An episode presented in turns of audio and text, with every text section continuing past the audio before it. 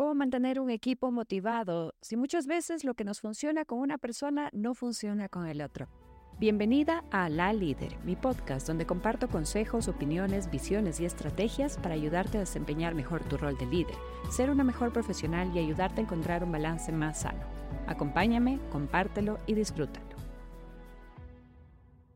aquella que nosotras hemos mantenido como una forma de comunicación con determinado equipo, de repente parece que el otro equipo o ciertas personas del equipo no responden de la misma manera. Son incontables las veces que he escuchado esta situación, esta historia, este caso, esta pregunta de por qué no logro hacer que ciertas personas responden a las indicaciones que se les da, a las instrucciones, a los pedidos, de la misma manera como responden otros. Basados en el principio de que un máximo del 20% de las personas con las que nosotras nos relacionamos va a responder con los mismos valores, moral de trabajo, de la misma forma como nosotros respondemos, es nuestra obligación como líderes poder identificar a nuestro equipo de qué manera nuestra comunicación es más efectiva con cada uno de ellos como integrantes, como individuos y luego como conjunto.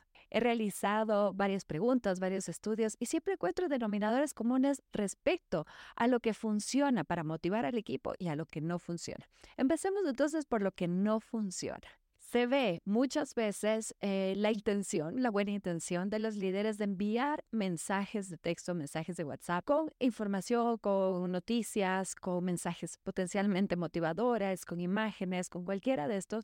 Y estos son considerados en realidad para la mayoría de las personas con un cero efecto de motivación, pero sí con mucho efecto de distracción.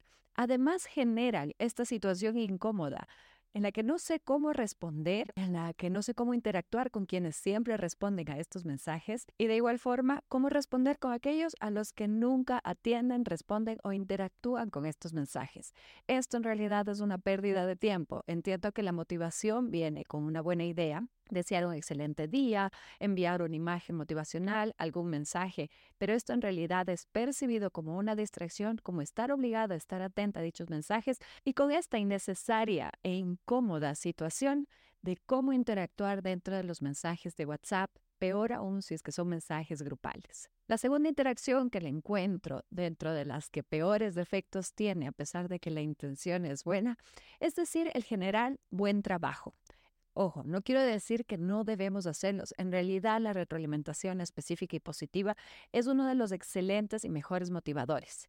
Lo voy a ver más adelante a profundidad. Pero en este caso, ¿a qué me refiero como un mal uso del buen trabajo o de esta dinámica de conversación en la que damos un feedback, en la que decimos qué es lo que vamos a hacer, o en los que damos un feedback de lo que no está funcionando y al mismo tiempo acompañamos con un buen trabajo, este buen trabajo pasa incluso a causar el efecto contrario. ¿A qué es a lo que me refiero? se mantiene una cierta incongruencia entre lo que el líder, la líder está diciendo respecto a llamados de atención, al incumplimiento, a lo que nos está faltando, a los problemas que enfrentamos, a los desafíos, a esta comunicación muchas veces enfatizada en lo que falta por hacer, en lo que nos queda pendiente, en lo que no se ha cumplido, acompañado de un buen trabajo. Además, ¿de qué me sirve que me digas constantemente que has hecho un buen trabajo si es que esto no se ve? evidenciado de ninguna forma en oportunidades, en visibilidad, en, en aquello que yo he solicitado como beneficios específicos. El buen trabajo lo podemos guardar cuando lo hagamos como retroalimentación específica, que ya te cuento más adelante cómo hacerlo. Y lo tercero, que aunque nosotros, y esto viene también muchas veces de parte de recursos humanos, que tienen esta buena intención y se envían a capacitaciones obligatorias sin que hayan sido solicitadas por los participantes. Y aquí hay una diferencia abismal entre lo uno y lo otro. Cuando son estas capacitaciones a las que están obligados y que no han sido solicitados por ellas, no se respeta el tiempo de las personas. Entonces, además de enviarles o además de pedirles que cumplan con determinada capacitación, les pedimos que también se mantengan en el horario completo de trabajo, que de igual forma realicen sus actividades diarias. Alguna vez participé en una charla en la que se podía ver claramente aquellas personas quienes estaban ahí por interés y quienes estaban ahí por obligación. Y la diferencia es que mientras aquellas que estaban por interés estaban prestando atención, tomaban notas o interactuaban realizando diferentes preguntas, las que estaban ahí por obligación o por cumplimiento estaban al mismo tiempo que están en la capacitación atendiendo a clientes, otras conversando con sus colegas, asumo de algo sumamente importante para mantenerlas distraídas de la capacitación o incluso algunas personas que se veía que estaban recién desayunando o almorzando. Entonces nosotros como líderes para mantener este equipo motivado, claro que queremos capacitarlos, claro que queremos aportar en su desarrollo, pero tiene que ser dentro de un estándar en el que se respeten los horarios de trabajo y que se le permita a los participantes verdaderamente aprovechar de la capacitación que se les está dando. Alguna vez estuve en un lugar en el que mientras me atendían podía ver el computador abierto de esta persona y había ahí una persona que hablaba y que contaba y unas diapositivas que pasaban. La persona que me estaba atendiendo estaba obligada al mismo tiempo que atender a mí y a otros clientes a atender esta capacitación que yo les aseguro no le quedó absolutamente nada porque tenía que hacerla al mismo tiempo que está cumpliendo con otras diversas actividades. Las capacitaciones online son sumamente efectivas. Yo dicto talleres casi todas las noches, pero talleres a los que las participantes están convencidas y deseosas de estar ahí. Y es muy diferente cuando el deseo viene de ellas que cuando es impuesto. Así que considera bien. Si tú quieres motivar a tu equipo, hay tres actividades en las que estás perdiendo el tiempo. Estos mensajes de WhatsApp con intención de ser motivacionales, pero que en realidad generan una innecesaria incomodidad en cómo responder ante estas situaciones. El decir todo el tiempo, buen trabajo, buen trabajo, pero al mismo tiempo no ver la visibilidad de esos colaboradores, no ayudarlos a crecer, no permitirles desarrollarse o estar constantemente corrigiendo, evaluando, cambiando, al mismo tiempo que decimos buen trabajo. Esto es incongruente. Y finalmente, dar estas capacitaciones en las que están obligados a cumplir con la capacitación que ellos no estaban o que ellas no estaban interesados en participar al mismo tiempo que desempeñan sus funciones rutinarias. Ahora sí, bueno, entonces, ¿cómo sí mantenemos esta motivación en nuestros colaboradores? conversando con muchísimas mujeres profesionales de qué les sirve y qué es lo que más les ha gustado a ellas, hablemos de qué es lo que sí nos funciona para mantenernos motivadas. Uno de los aspectos que más cautiva a las personas y que más los compromete a continuar dentro de un equipo es la admiración que sienten hacia sus jefes, créanme. Después de que tenemos esta desconfianza o la decepción de parte de nuestros líderes, es sumamente difícil mantenernos motivados a trabajar ahí. Mientras que la admiración, el respeto hacia nuestros líderes genera esta compromiso intrínseco de mantenernos dentro de este equipo. Pero ojo, ¿qué es lo que en realidad despierta esta admiración, este respeto? Hay dos factores que son los que más evidencian como los generadores de esta motivación. Primero, la admiración que sienten hacia el estilo de vida de nuestros jefes. Este estilo de vida implica todo el complemento que tienen de vida y está muy relacionado con el segundo aspecto, que es la satisfacción personal que vemos y que evidenciamos en nuestros líderes. Esto requiere tener líderes con un sano balance en sus vidas personal y profesional, líderes con una sana inteligencia emocional, líderes que sepan construir sus vidas y además apoyar el desarrollo de la vida de otros. Cuando nosotros tenemos estos líderes que tienen este estilo de vida, con que nosotros podríamos soñar, que nosotros quisiéramos tener, no tanto en términos de lo que tienen de recursos materiales, sino del estilo de vida y de la satisfacción personal que sienten frente a este estilo de vida, entonces vamos a estar más alineados posiblemente con valores más en común y con una mirada estratégica bastante más alineada que si es que vemos a nuestros líderes con un completo desorden, desbalance y muchas veces agobio a su vida profesional.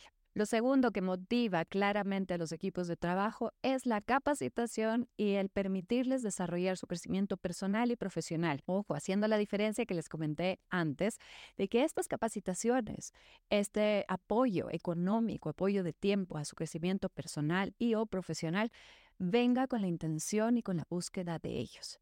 Esto se puede negociar dentro de los beneficios que puede recibir, quizás el negociar que se les aporte con una parte económica a cualquiera de los cursos que ellos quieran tener o a la especialización, algunas maestrías, diplomados o cambios incluso de especialización, a los que como organización se les pueda apoyar económicamente o bien también darles el beneficio de que busquen teniendo un presupuesto general para su enriquecimiento profesional y que sea buscado por ellos respetando el horario que éste requiere para generar esta especialización.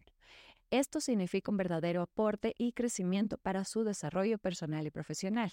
Y finalmente, el que cada uno de los integrantes del equipo se sienta verdaderamente escuchado, visto y reconocido a través de las fortalezas únicas que representa. Recordemos que nosotras como líderes tenemos este maravilloso poder del que les hablaba en uno de mis videos anteriores, de permitir y generar este escenario seguro en el que nuestros colaboradores puedan crecer y puedan desarrollarse. Y para eso una de nuestras obligaciones es poder identificar las fortalezas únicas de cada uno de los integrantes de nuestro equipo y poder resaltarlas para que ellos y nosotros, obviamente como líderes, podamos identificar de qué manera este integrante con sus fortalezas permite que este equipo sea aún más grande, que nos dé un resultado más grande. Y para eso la retroalimentación específica, positiva, es una de las herramientas más poderosas.